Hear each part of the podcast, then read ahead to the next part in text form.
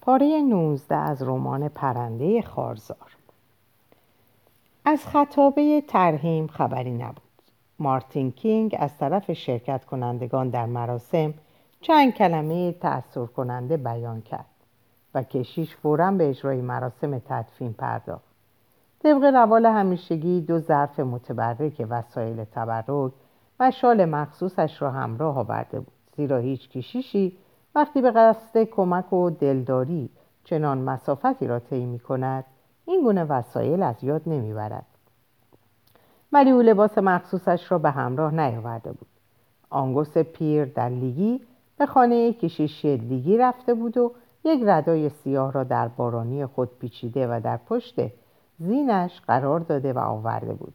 بنابراین پدر رالف ملبس به ردای مورد لزوم در حالی که قطرات باران بر شیشه ها می‌خورد و بر سقف شیروانی زرد گرفته بود مراسم دعای احمد را اجرا کرد.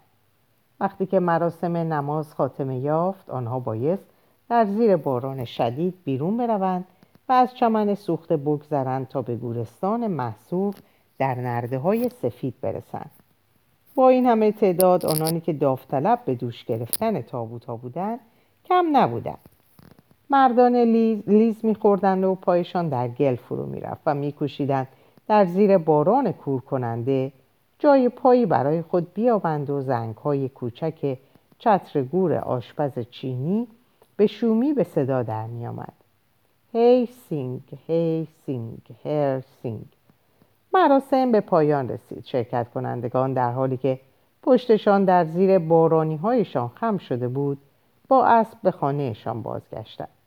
بعضی هایشان چشمانداز ورشکستگی را می‌دیدند و بعضی دیگر خدا را شکر می‌کردند که از حریق جان سالم به در بردند.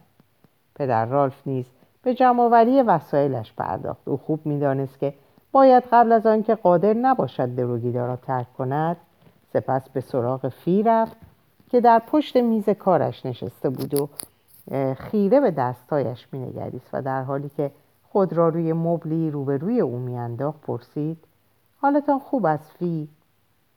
فی به طرف او چرخید. صورتش چنان فشرده و در هم شکسته بود که کشیش ترسید و چشمانش را بست. بله پدر می توانم مقاومت کنم. من باید به دفاترم برسم و پنج پسر برایم باقی مانده. اگر فرانک را به حساب آوریم.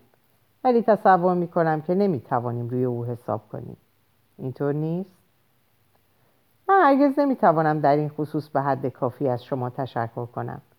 دانستن این موضوع که شما و همکارانتان مراقب او هستید و لاقل آرامشی به زندگیش میبخشید برای من تسلی خاطر بزرگی است. آه چقدر آرزو داشتم حتی برای یک بار هم که شده او را ببینم. کشیش گفت فی چیزی وجود داره که من میل داشتم. شما راجع به آن فکر کنید. بله راجع به چیه؟ کشیش احساس کرد که فی دوباره به خلا افتاده. نگران و مضطربتر از همیشه. با خشونت پرسید آیا به حرفای من گوش می دهید؟ او لحظه طولانی تصور کرد که فی آنقدر در وجود خیش غرق شده که سخت سختی لحنش تأثیری در او نکرده. ولی لبانش از هم باز شد و با ناله گفت پدی بیچاره من. استوارت بیچاره من فرانک بیچاره من. بعد به خود آمد و دوباره در پشت خیشتنداری نفوذ ناپذیرش مخفی شد. چشمانش در اطراف اتاق نگاه می‌کردند طوری که گویی آنجا را نمی‌شناسد و گفت بله پدر به حرفهایتان گوش می‌دهم. فی دخترتان چه؟ راجب دخترتان است یا به خاطر میآورید که دختریم دارید؟ چشمان خاکستری به طرف او برگشتم و لحظه ای به سنگینی و با اندک ترحم بر او خیره شدند آیا یک زن می تواند آن را از یاد ببرد؟ یک دختر چیست؟ فقط یادآوری رنجی متحمل شده روایت دیگر از ما که همان اعمال را در زندگی دوباره تکرار خواهد کرد همان اشکها را خواهم ریخت نه پدر من نه پدر من میکوشم از یاد ببرم که دختری دارم و اگر گاهی به او فکر می‌کنم مثل این است که به یکی از پسرانم فکر می‌کنم. یک مادر همیشه از پسرانش همیشه از پسرانش فکر می کند آیا تا به حال گریه کرده اید فی؟ من فقط یک بار اشک شما را دیدم. دیگر هرگز آن را نخواهید دید پدر. من با اشکهایم ودا کردم. همه بدنش میلرزید. می‌دانید پدر دو روز پیش بود که تازه فهمیدم چقدر پدی را دوست داشتم ولی مانند همه آنچه که در زندگیم اتفاق افتاده خیلی دیر بود. خیلی دیر برای او خیلی دیر برای من. اگر می‌دانستید چقدر آرزو داشتم او را در آغوش بگیرم و به او بگویم که دوستش دارم. آه خدای من آرزو دارم هیچ آدمی به درد من مبتلا نشود. کشیش صورتش را از آن چهره غمگین برگرداند تا به او فرصت دهد اندکی به خود آید و خود بتواند به مشکلاتی که او را احاطه کرده بود پی ببرد و گفت نه هیچ کس دیگر نخواهد توانست این غصه و اندوه شما را احساس کند. بله این تسلی بخش است اینطور نیست. این اندوه شاید آنقدرها خواستنی نباشد ولی به خودم, به خودم تعلق دارد. من دلم می‌خواست قولی به من بدهید. باشد چه قولی؟ مراقب مگی باشید او را از یاد نبرید و مجبورش کنید که در مجالس رقص محلی شرکت کند و با جوانها معاشرت داشته باشد. وادارش کنید به ازدواج فکر کند و به زندگیش سر و سامانی بدهد. من امروز متوجه شدم که جوانان از او چشم بر نمی داشتن. این امکان را به او بدهید که بتواند دوباره در موقعیتی بهتر با آنها روبرو شود. هرچه شما بگویید پدر. کشیش آه کشید و او را که دوباره به دستان ظریف و سفیدش خیره شده بود ترک کرد. مگی کشیش را تا استب همراهی کرد؟ اسب خسته صاحب امپریال دلی از ازای علوفه درآورده بود و حتما تصور کرده بود که این دو روز را در بهشت اسبان گذرانده است. او زین کهنه را بر پشت اسب گذاشت و خم شد تا تنگ آن را ببندد. مگی به پشته کاهی تکیه زده بود و با دقت او را نگاه می‌کرد. و پس از آنکه او قد راست کرد گفت پدر نگاه کنید چه پیدا کردم. این تنها گل دروگیداست من آن را در رابلای بوته های خودروی زیر مخازن پشت خانه هم یافتم. تنها گلی که از حرارت حریق و ریزش باران در امان مانده. آن را برای شما چیدم و دلم می‌خواهد به عنوان یادگار از من داشته باشید. رالف با دستی متردد قنچه قل را گرفت و به او نگاه کرد. مگی من به یادگار تو احتیاج ندارم؟ نه اکنون و نه هیچگاه. من تو را در وجودم به همراه دارم. خودت خوب میدانی و من قادر نیستم آن را از تو پنهان کنم. مگی با فافشاری گفت؟ ولی گاهی اوقات یک یادگار نشانی از واقعیت دارد. می شود آن را تماشا کرد و همه آنچه را که بدون چیزی ملموس ممکن است از یاد ببرد به خاطر آورد. خواهش می‌کنم پدر بگیریدش. او گفت مرا رالف صدا کن. چمدان کوچکش را که حاوی وسایلش بود گشود تا کتاب دعای بزرگش را که جلد گران قیمت صدفی داشت از آن بیرون آورد. یک ثروت شخصی که به در مرحومش آن را سیزده سال قبل روزی که او به کلیسا قدم گذاشت به او هدیه کرده بود. کتاب در جایی که روبان پهن سفیدی قرار گرفته بود باز شد. آن را ورق زد و گل سرخ را در میان صفحات آن قرار داد و دوباره آن را بست. لابد تو هم دلت می‌خواست که یادگاری از من داشته باشی مگی؟ بله. من آن را به تو نخواهم داد زیرا می‌خواهم مرا از یاد ببری. من دلم می‌خواهد که تو چشمانت را باز کنی. یک پسر خوب بیابی و با او ازدواج کنی و بچه هایی را که آنقدر آرزو داری داشته باشی.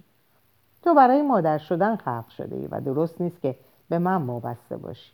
من هیچگاه از کلیسا چشم پوشی نخواهم کرد و من می‌خواهم برای خاطر خودت با تو کاملا صادق باشم. من از کلیسا صرف نظر نخواهم کرد زیرا مانند یک همسر تو را دوست ندارم. حرفم را درک می‌کنی؟ مرا از یاد ببر مگی. برای خدافزی مرا نمیبوسید او به جای هر گونه پاسخ بر زین اسبش قرار گرفت و حیوان را به پیش راند و کلاهی را که صاحب اسب به او آریت داده بود بر سر گذاشت. لحظه ای چشمان آبیش درخشیدن و بعد در زیر باران به میان گلولای جاده لیگی روانه شد.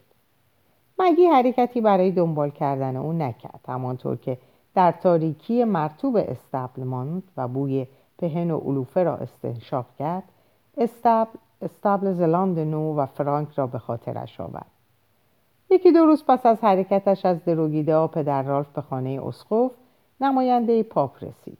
طول اتاق را طی کرده و بر انگشتری مافوقش بوسه زد و خود را روی مبلی انداخت. هنگامی که به خود آمد سنگینی نگاه زیبا و آگاه او را بر خود احساس کرد و متوجه شد که سر و باید غیر عادی باشد و دلیل نگاه کنجکاوانه مردم را از هر هنگام از هنگامی که از قطار بیرون آمده بود دانست. با لبخندی غمگین نگاهی به لباسش انداخت و چشمانش را به طرف اسقف بالا برد. متاسفم عالی جناب.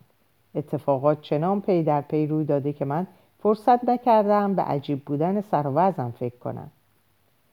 معذرت خواهی بیهوده است رالف. برخلاف اسقف پیچین او ترجیح می‌داد که رالف را به اسم کوچکش بنامد. شما اینطور حالت رمانتیک دارید. چقدر حتی با همه خستگیتان چابک و سرحال دیده می‌شوید ولی لباسهایتان برای مقامتان کمی غیر معمول است. درباره غیر مذهبی بودن لباس هم کاملا موافقم ولی در مورد رمانتیک بودن باید به عرضتان برسانم که به نظر شما اینطور است. چون از طرز لباس پوشیدن رایج در گیلامبون اطلاع ندارید.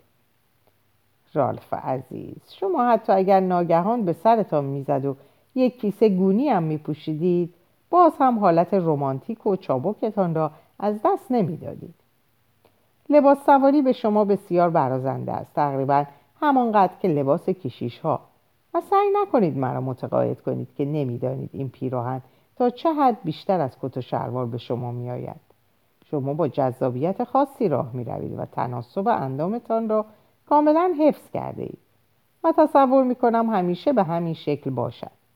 همچنین فکر می کنم هنگامی که مرا به روم فراخواندن شما را با خود ببرم و از دیدن تأثیری که بر کشیشان عالی قدر ایتالیایی که همه شکم گنده و کوتاه قد هستند خواهید گذاشت. بسیار تفریح خواهم کرد. مانند گربه چابک و فرس که در میان کبوتران فربه و متحیر افتاده باشد. روم؟ پدر رالف روی مبلش جابجا شد. اسخوف در حالی که با دست مزین به انگشتری پشت ابریشمین گربه گربهش را که روی زانوانش خورخور می‌کرد نوازش می‌کرد پرسید آیا وضعیت دشوار و متأثر کننده ای بود؟ وحشتناک عالی جناب شما علاقه زیادی به این خانواده دارید؟ بله آیا همه را به یک اندازه دوست دارید یا با بعضی توجه بیشتری دارید؟ پدر رالف حداقل به اندازه مافوقش زیرک بود و به حد کافی نزد او خدمت کرده بود که طرز فکرش را به خوبی بشناسد پس حیله او را با نوعی خلوص و بیان حقیقت باطل کرد. او کشف کرده بود که می‌شد با این روش تمام سوء زن عالی جناب را برطرف کند چون به فکر این مغز نکتهدان خطور نمی‌کرد که نمایاندن واقعیت می‌تواند گمراه کننده تر از یک کتمان ماهرانه باشد. من همه افراد این خانواده را دوست دارم ولی همان که اشاره کردید به بعضیشان بیشتر از دیگران علاقه دارم. مثلا مگی دختر خانواده. من از هنگامی که او بچه بود یک احساس مسئولیت شخصی نسبت به او احساس کردم. زیرا آنها فقط روی پسرها حساب می‌کنم و اصلا به وجودش اهمیتی نمی‌دهد این مگی چه سنی دارد؟ درست نمی‌دانم. حدس می‌زنم حدود 20 سال داشته باشد. ضمنا از مادرش قول گرفتم که کمی دست از دفاترش بردارد و او را وادار کند به مجالس رقص برود و با جوانان همسن و سالش آشنا شود. چون با ماندن در چهار دیواری دروگیده آیندهش را تباه خواهد کرد. حیف است.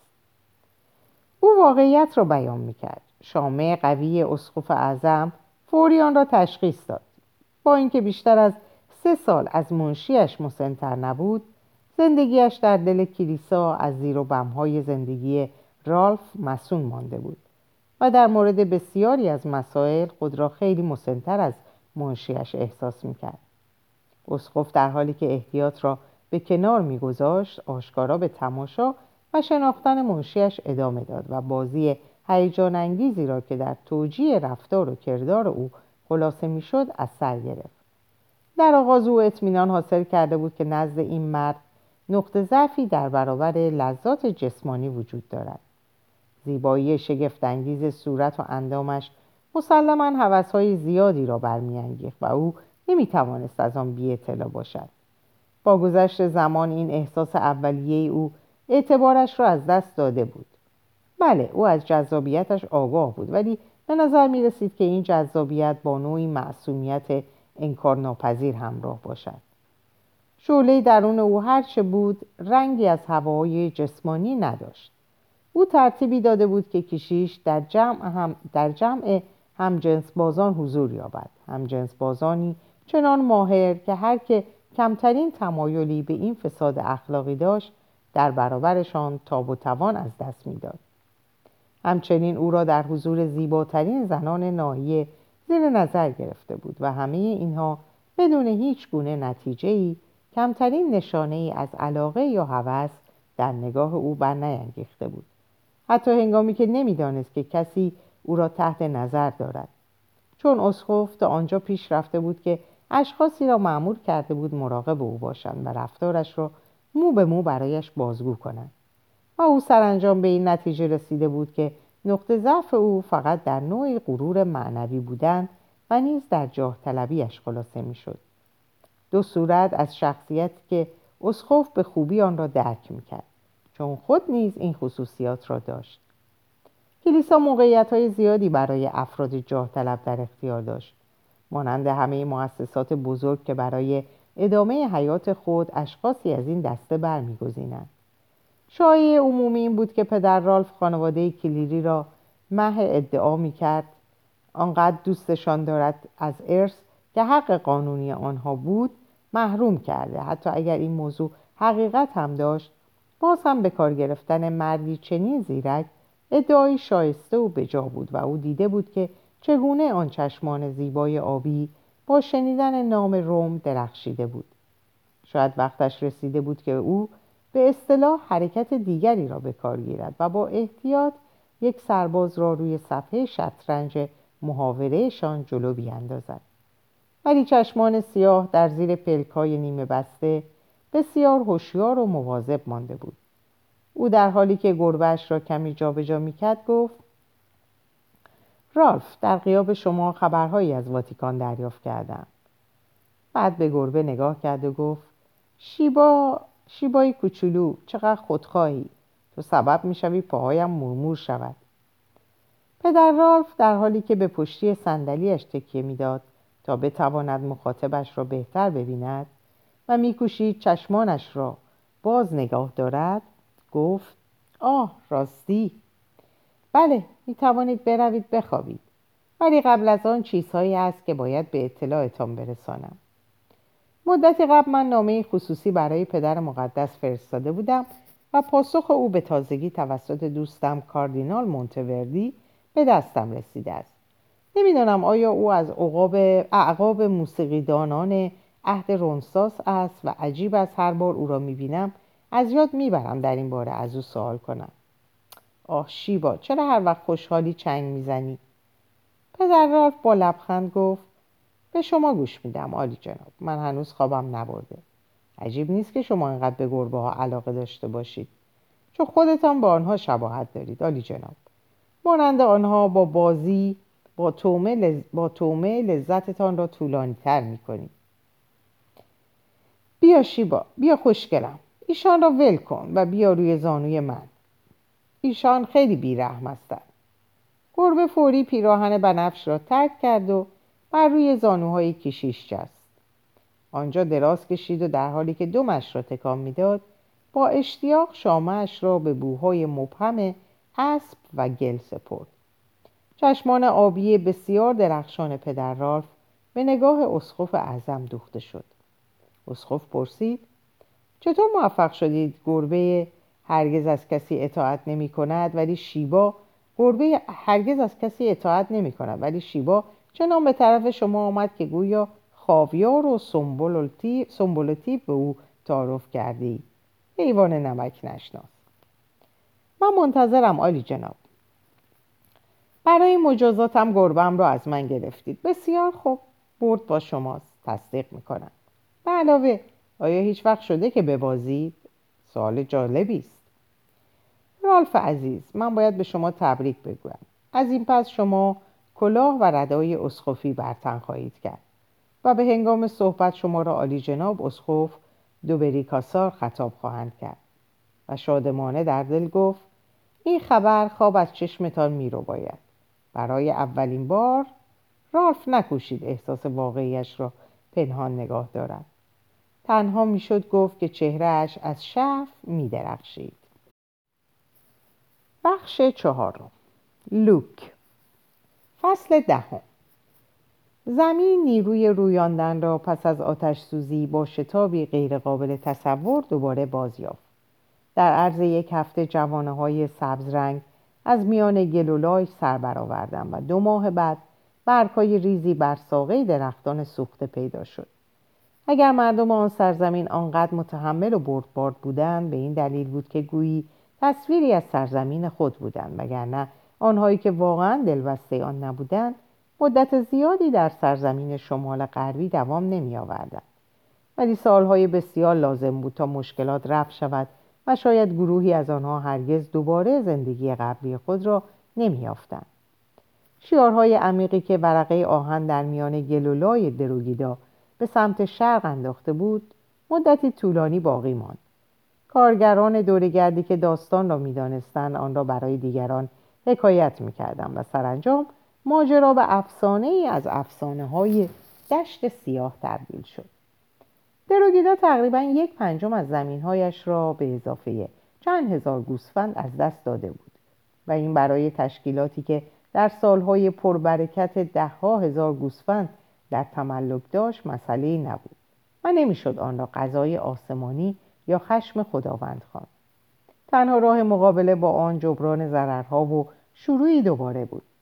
این اولین فاجعه ای نبود که در آن نواحی اتفاق افتاده بود و کسی هم فکر نمی‌کرد که آخرین هم باشد. اما منظره باغهای دروگیدا که سوخته بود غم انگیز می نمود این مردم دروگیدا بودند که به کمک مخازن آب مایکل کارسون می توانستند در آن خشکسالی به حیات خود ادامه دهند ولی حتی درخت گلیسین نیز از موقع حریق کوشه های لطیف و تازه شکفتش خشک و پژمرده فرو افتاده بودند. از بوته های پژمرده گل سرخ تنها خارهایی باقی مانده بود و نفش فرنگی ها دوام نیاورده بودند و درخچه های خودرو و انبوهی از کاه قهوه‌ای رنگ میمانستند در گوشه های پرسایه گل های آویز به شکلی ترحمانگیز بیان که امیدی به زندگی دوبارهشان باشد فرو افتاده بودند و گلهای سوخته آنها دیگر عطر دلانگیزشان را در فضا پخش نمی کردن. باران دوباره مخازن را که آب آن در موقع حریق ته کشیده بود پر کرد و همه اهالی اوقات بیکاریشان را با کمک کردن به تام باغبان اختصاص داده بودند تا شاید باغها روزی شادابی و تراوتشان را دوباره بازیابند. باب تصمیم گرفت سیاست پدی را با زیاد کردن تعداد کارگران دنبال کند و سه کارگر دامپروری دیگر استخدام کرد. مری کارسون ترجیح می‌داد کارگر دائمی استخدام نکند و به وجود کلری ها اکتفا می‌کرد مگر در فصول جفتگیری دست جمعی و زایش گوسفندان و پشمچینی که در آن صورت از کارگران موقتی کمک می‌گرفت ولی پدی احساس کرده بود که کارگران, کارگران وقتی بدانند در جایی ماندنی هستند بهتر کار می‌کنند در هر حال تفاوت مهمی وجود نداشت چون بیشتر کارگران دامپرور به نوعی بیقراری مبتلا بودند و مدت زیادی در هیچ جا دوام نمی آوردن. مردان متعهل در خانه های نوسازی که آن طرف رودخانه بنا شده بود منزل داشتند. تام پیر خانه سه اتاقه زیبایی در سایه یک درخت فلفل در اختیار داشت. در پشت چراگاه اسبان و آنچنان دلبسته آن بود که هر بار به آن قدم میگذاشت احساس مالکیت دلش را از شادی لبریز می‌کرد مگی اداره تعدادی از محوطه ها را به عهده داشت و مادرش همچنان به محاسبه می پرداخت. فی به جای پدی از طریق مکاتبه آلی جناب رالف را در جریان امور میگذاشت. و همانطور که خصلتش بود از بازگو کردن محتویات نامه های او به غیر از آنچه که به ملک مربوط می‌شد خودداری می‌کرد. مگی آرزو داشت که به این نامه ها دست یابد و مشتاقانه آنها را بخواند. ولی فی این امکان را در اختیارش نمیگذاشت. و نامه ها را پس از مطالعه در گاف صندوقی میگذاشت. با فقدان پدی و استو دیگر نزدیک شدن به فی امری غیر ممکن بود و با رفتن آلی جناب رالف او قولی را که درباره مگی داده بود کاملا از یاد برده بود. مگی چندین بار دعوت به مجالس رقص و مهمانی را رد کرده بود و فی با آگاهی از این امر هیچ گونه کوششی نکرد تا او را از عزلتش بیرون آورد. لیام اوروک از هر فرصتی برای آمدن به دروگیدا استفاده می‌کرد و آنوکدیوس مانند گونور کارمایکل و الستر مکوین مرتبا به او تلفن می‌کرد. ولی مگی رفتاری چنان سرد و خشک با آنها داشت که رفته رفته از جلب توجه او نومید شدند تابستانی بسیار مرتوب بود ولی از بارانهای سنگین که سیل به دنبال داشتن خبری نبود. این همه زمین همیشه گلالود بود و آب رودخانه بارون دارلینگ بر پهنه طولانی میخروشید و کناره ها را میسایید. وقتی زمستان رسید باران همچنان بیوقفه میبارید و گرد و غبار قهوه‌ای جای خود را به رطوبت هوا داد. بنابراین آمد و شده آنانی که در جستجوی کار بودند کند شد و گذشتن از میان دشت های باران دیده دشوار گشت. زاتوریه در میان دورگردان بی سرپناه که در سرما و رطوبت راه می‌رفتن قوقا می‌کرد. باب نگران گوسفندان بود. اگر باران همچنان ادامه میافت شیوع مرض نسوچ پا دامها را تهدید می‌کرد. گوسفندان مرینوس رطوبت زمین را به اشکال تحم... به اشکال, به اشکال تحمل می‌کردند و سرما ممکن بود به جراحت سمهایشان منجر شود. پشمچینی نیز غیر ممکن شده بود زیرا کارگران از چیدن پشم آبدیده گوسفندان سرباز می‌زدند. و اگر زمین تا هنگام زایش گوسفندان خشک نمی‌شد بسیاری از بره ها از بین می‌رفتند. زنگ تلفن به صدا درآمد. دو زنگ طولانی و یک زنگ کوتاه که علامت منحصر به فرد به دروگیدا بود. فی گوشی را برداشت و به طرف باب برگشت. برای توست باب. الو آ جیمی تویی؟ بله باب هستم چی؟ بسیار خوب. آه بله خوب است. رضایت نامه های خوب؟ بله فورا او را به اینجا بفرست. اگر اینطور که تو می‌گویی کاری باشد می‌توانی از حالا بهش بگویی که در اینجا برایش کار داریم. ولی با این همه باید او را ببینم. من ندیده قبول ندارم. به رضایت نامه ها هم چندان اعتمادی ندارم. بسیار خوب متشکرم. خداحافظ. دوباره روی صندلیاش نشست و گفت راجع به یک کارگر دامپروری است. به عقیده جیمی آدم خوبی است که مدتها در دشت کویزلند شمالی در اطراف لانگریچ و شارویر کار کرده. او گافچران هم بوده و رضایت نامه های خوبی دارد. در رام کردن اسبا هم مهارت دارد و در کار پشمچینی بسیار استاد است. اگر جیمی راست بگوید گویا بیشتر از 250 گوسفند را در روز پشمچینی می کند من تعجب می کنم چرا یک استاد پشمچینی به دستمزد یک چوپان اکتفا می کند چون خیلی کم اتفاق می افتد که همچو آدمی قیچی پشمچینی را به خاطر زین اسب ول کند. در هر حال آدمی است که در محوطه ها خیلی به درد می‌خورد. طی گذشته سالها لحجه باب بیشتر از گذشته کشدار و کاملا استرالیایی شده بود ولی در عوض جملاتش کوتاهتر و خلاصه تر سن او نزدیک سی سال بود و مگی با کمال تعصب مشاهده می‌کرد که او در مجالس رقص از سر ادب در آنها شرکت می‌کرد. هیچ گونه کششی به طرف دختران جوان از خود نشان نمی‌دهد. از طرفی بسیار حجب داشت و از طرف دیگر آنقدر به کار کردن بر روی زمین علاقه من بود که گویی چیز دیگری برایش مطرح نیست. جک و هاگی هم به او شبیه بودند سه برادر وقتی در کنار هم بر نیمکت مرمری سالن می نشستند می توانستند سه قلو, سه قلو قلمداد شوند در واقع آنها زندگی در محوطه را به خانه ترجیح می‌دادند و اگر شبی را در خانه به سر می بردن از بیم آنکه تخت خوابها آنها را تنبل و تن پرور کند روی زمین می خوابیدن. آفتاب و باد پوست روشن پر از ککمک آنها را چنان سوزانده بود که رنگ چوب آکاژو به خود گرفته بود و چشمان آبی کمرنگ آنها که چین و چروک در اطراف آن به وجود آمده بود صورتشان را روشنتر می‌کرد. تشخیص سن آنها و اینکه کدام یک از دیگری جوانتر یا سال خورده تر است غیر ممکن بود. هر یک از آنها مینی صاف و کشیده رومی و طرح صورت پدی را به ارث برده بودند ولی قامت کشیده تر از پدرشان بود که قدی کوتاه و دستهای دراز داشت و زیبایی زاهدانه خاص سوارکاران را داشتند.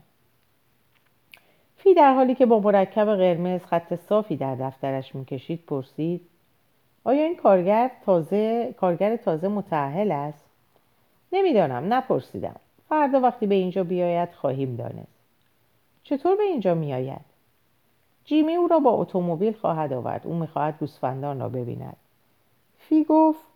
خب امیدوارم که مدت اینجا باشد. چون او اگر مجرد باشد چند هفته بیشتر در اینجا نخواهد ماند. مثل اینکه اینطور کارگرها قادر نیستند در یک جا دوام بیاورند. جیم و پاتسی در مدرسه شبانه روزی ریو رویو بودند و قسم خورده بودند که به محض آنکه به سن قانونی برسند یک لحظه هم در مدرسه نمانند. آنها در آرزوی روزی بودند که در محوطه ها به باب جک و هاگی ملحق شوند. آن وقت در دروگیدا دوباره توسط خودشان اداره می‌شد و کارگرهای موقت هم می توانستند به دلخواهشان بیایند و بروند. حتی شوق خواندن که از خصوصیات خانواده کلیری بود نمی توانست مدرسه را برای آنها دلپذیر سازد چون همیشه می‌شد کتابها را در خورجین اسب یا در جیب گذاشت و با لذتی بسیار بیشتر از کلاس درس زیر نظر یک ژوزونی در سایه درخت ویگلا آنها را خواند. غربت برای آنها واقعا دشوار بود و کلاس های درس با پنجره های بزرگ، زمین های بازی وسیع و باغهای زیبا و همه امکانات دیگر را به هیچ وجه دوست نداشتند. و همچنان سیدنی با موزه ها، سالن های کنسرت و نمایشگاه های نقاشی ابدا توجه آنها را به خود جلب نمی‌کرد. معاشران آنها هم پسران سایر دامداران بودند و در ساعات فراغت آنها با حسرت خانهشان را به یاد می آوردند و با حکایت از اهمیت و شکوه دروگیدا هم کلاسی هایشان را به شگفتی وامی داشتند و آنها کوچکترین شکی در این مورد به خود راه نمی‌دادند چون هر کسی در غرب بارن جانکشن میزیست از عظمت و وسعت دروگیدا مطلع بود. هفته گذشت تا اینکه مگی کارگر دامپرور تازه را ملاقات کرد. نام او در دفتر تحت عنوان لوک اونیل ثبت شده بود و در خانه بزرگ بیشتر از هر کارگر دیگری از او سخن می‌شد. از یک طرف او از زندگی در ساختمان مجردها سرباز زده و در آخرین خانه خالی کنار رودخانه اقامت گزیده بود و از طرف دیگر بعد از اینکه خود را به خانم اسمید معرفی کرده بود لطف و توجه سرپیش خدمت را که هرگز کاری به کار کارگران نداشت به خود جلب کرده بود و مگی خیلی پیش از ملاقات با او کنجکاویش برانگیخته شده بود مادیان کرند و اسب اخته سیاه به جای اینکه در محوطه اسبها باشند در استب نگهداری می شدن. و به همین سبب مگی کار روزانش را دیرتر از مردان شروع می کرد و گاه هفته ها می گذشت بیان که او با کارگری روبرو شود. ولی سرانجام روزی او لوک اونیل را دید. یک بعد از ظهر تابستان هنگامی که خورشید خورشید غروب درختها را از روشنایی سرخ رنگ انباشته بود مگی از سر خیزاب باز می آمد تا از رودخانه بگذرد. لوک که از طرف جنوب شرقی می آمد قصد داشت همان مسیر را برود. آفتاب جلوی دیدش را می گرفت و پیش از آن که بتواند مگی را مشاهده کند مگی او را دیده بود. او بر اسبی که هر چموش با یال و دم سیاه سوار بود و مگی این اسب را میشناخت چون خود او عهدهدار گرداندن اسبان بود. این اواخر نمی‌دانست چرا حیوان را به ندرت می‌بیند. دیگران از آن دل خوشی نداشتند و تا مجبور نبودند سوارش نمی شدن ولی ظاهرا کارگر تازه از سوار شدن بر آن بیم نداشت. و همین دلیلی بر مهارت او در اسب سواری بود معروف بود که حیوان چموش از صبحگاه بر سر سمهایش بلند می شود و هر کسی که سوارش شود به محض پیاده شدن گاز می گیرد. تشخیص اندازه های کسی که بر اسب نشسته بود آسان نبود مخصوصا که راهنماهای گله در استرالیا از زین و برگ های کوچک انگلیسی استفاده می کردن که برجستگی پشت و خمیدگی داخل نداشت و آنها با بازوهای خم شده و در حالی که بالاتنه خود را راست نگه می داشتن بر اسب می نشستن. کارگر تازه وارد بلندقد دیده می شد ولی گاهی بالاتنه شخصی بسیار بلند و پاهای او کوتاه بودند بنابراین قضاوت مگی محتاطانه بود به هر حال لوک برخلاف همکاران دیگرش پیراهن سفید برتن داشت و شلوار سواری مخمل روشن را بر فنالن فلانل خاکستری و ماهوت تیره معمول ترجیح داده بود. مگی با تعجب و در حالی که این مسئله موجب تفریحش شده بود فکر کرد چقدر برازنده و خوش سلیقه است. ولی چگونه از پس شستشو و اتو کردن این لباس ها برمی آید خدا به دادش برسد. هنگامی که نزدیک مگی رسید با صدای بلندی گفت سلام.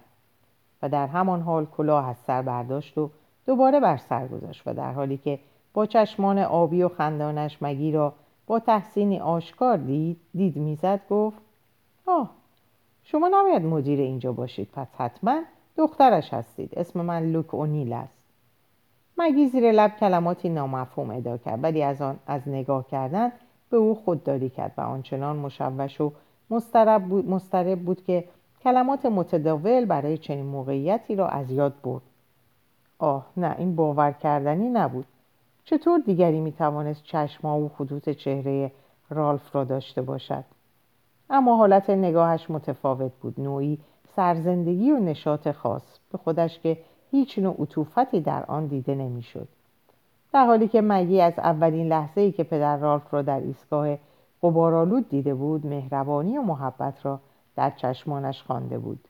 او بدون چشمان او و او را ندیدن آه چه شوخی بیرحمانه ای چه مجازاتی. لوک اونیل بی اطلاع از فکرهایی که در مگی برانگیخته بود اسبش را به کنار مادیان مگی نزدیک کرد و آنها با عبور از رودخانه که هنوز در اثر ریزش باران شکل تقیانی داشت آب را به هر طرف پراکندند. در اینکه او زیبا بود هیچ شکی نبود. چه موهایی. چیزی که در کلیری های دیگر نبود. با خود فکر کرد کاش سرش را بلند می‌کرد تا او بتواند تمام صورتش را ببیند. همان لحظه مگی سر بلند کرد و لوک دید که از تعجب ابرو در هم کشیده و حالت نگاهش نشانی از تنفر نداشت. فقط مثل این بود که در صورتش به دنبال گم شده ای بود که موفق به کشف آن نمی‌شد یا اینکه چیزی در آن یافته بود که دلش نمی‌خواست آن را ببیند. به هر حال پریشان و مسترب دیده می‌شد. لوک عادت نداشت ببیند که زنان در مقابل او بی تفاوت باشند و در حالی که به چین و شکن انبوه زلف طلایی رنگی, رنگی اون فکر می‌کرد حالت ناراحتی و معیوس صورتش توجه او را به خود جلب کرد. لوک همچنان به تماشایش ادامه داد. دهان زیبای نیمه باز و دانه های شبنم که گرما بر لب فوقانی و پیشانیش نشانده بود ابروان طلایی که بر اثر شگفت زدگی در هم کشیده شده بودند. وقتی لوک لبخند زد مگی دندانهای سفید و محکم پدر رالف را دید. با این همه لبخند لبخند رالف نبود. می‌دانید شما درست مثل یک بچه شگفت زده هستید. با دهان نیمه باز. اوه و آه. مگی در حالی که نگاهش را از او برمیگرداند گفت متاسفم. من قصد نداشتم اینطور به شما خیره شوم. شاید شما کسی را به خاطرم میآورید. همین. هر قد می‌خواهید به من خیره شوید. این بهتر از آن است که بالا را نگاه کنید. من چه کسی را به یادتان میآورم؟ آه مهم نیست. فقط عجیب است که انقدر آشنا و با وجود این متفاوت دیده می‌شوید. اسم شما چیست دوشیز کلری عزیز؟ مگی. مگی؟ این اسم چندان برازنده شما نیست. ترجیح میدم که اسم شما بلیندا یا مادلین می بود ولی به هر حال اگر مگی بهترین چیزی است که برای عرضه کردن دارید همان مگی را قبول می‌کنم. مخفف چه اسمی است؟ مارگریت نه میگن. آه بهتر شد. من شما را میگن صدا خواهم کرد. مگی با خشکی مخالفت کرد. نه حرفش را نزنید. من از این اسم متنفرم. مثل اینکه خیلی عزیز دردانه هستید و عادت دارید که هرچه هوس می‌کنید انجام دهید. دوشیزه میگنه کوچولو. اما من اگر دلم بخواهد شما را افرازی یا زفیرین یا آناستازی بخوانم هیچ چیز مانعم نخواهد بود. آنان به محوطه مخصوص اسبان رسیدن و از اسبش پایین آمد و بر سر و روی حیوان که سعی می‌کرد گازش بگیرد دست کشید و حیوان مطیانه سرش را برگرداند. ایستاده بود و کاملا معلوم بود که می‌خواهد مگی را برای فرود آمدن از اسب کمک کند ولی مگی اسبش را جلو برد و راه استبر را در پیش گرفت. لوک به دنبالش فریاد زد. این مادیان اسید و ظریف با اسبهای عادی معاشرت نمی کند. مگی بیان که سر برگرداند؟ جواب داد مسلما نه. آه نه واقعا عادلانه نبود. حتی در حال ایستاده هم درست به رالف شباهت داشت. قدی همانطور بلند با شانه های پهن و پایین تنه باریک و شانه هایی که شکل دیگری به خود گرفته بود. راه رفتن رالف به رقصیدن شبیه بود و راه رفتن لوک به یک ورزشکار میمانست. موهایش به همان سیاهی و پرپشتی رالف بود و چشمانش همان گونه آبی رنگ. بینی ظریف و دهان خوش ترکیبش مانند کشیش بود. با این همه شباهت کلی بین آن دو مانند شباهت یک اوکالیپتوس خاکستری بلند رنگ پریده و با شکوه با یک اوکالیپتوس آبی رنگ بود. پس از این ملاقات اتفاقی مگی شایعات و حرفایی را که درباره لوک گفته می‌شد بیشتر گوش می‌داد. باب و سایر برادرانش از کار کردن او بسیار راضی بودند و گمان می‌رفت که روابط خوبی با او داشته باشند. بقیده باب حتی ذره از تنبلی و تنپروری در وجود او نبود. حتی فی هم شبی در صحبتهایش حرف او را به میان آورد و تصدیق کرد که مرد بسیار خوشقیافه است. مگی که روی زمین دراز کشیده بود و کتاب می‌خواند با لحنی که سعی می‌کرد طبیعی باشد پرسید آیا تو را یاد کسی نمیاندازد؟ فی لحظه ای فکر کرد و گفت به نظرم میاد که کمی به پدر دوبریکاسار شباهت داشته باشد. همان هیکل و همان رنگ مو و صورت ولی شباهت آنقدرها زیاد نیست. آنها دو مرد کاملا متفاوتی هستند. مگی بهتر است برای کتاب خواندن مثل یک دوشیزه خانوم روی مب بنشینی چون شلوار سواری پوشیده ای در این نمی شود که رفتارت مثل پسرها باشد. مگی پاسخ داد چقدر همین موضوع اهمیت دارد.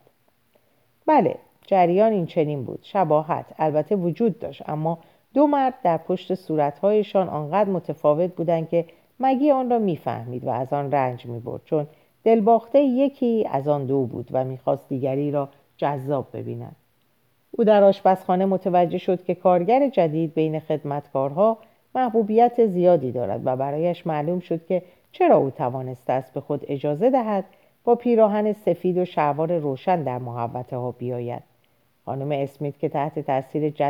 جاذبه او قرار گرفته بود مرتبا لباسهایش را میشست و اتو می‌کرد مینی آه می‌کشید و می‌گفت او نمونه یک ایرلندی خوشگل است. مگی با خشونت گفتش را تصحیح می‌کرد. او استرالی... استرالیایی است. آه بله شاید متولد استرالیا باشد.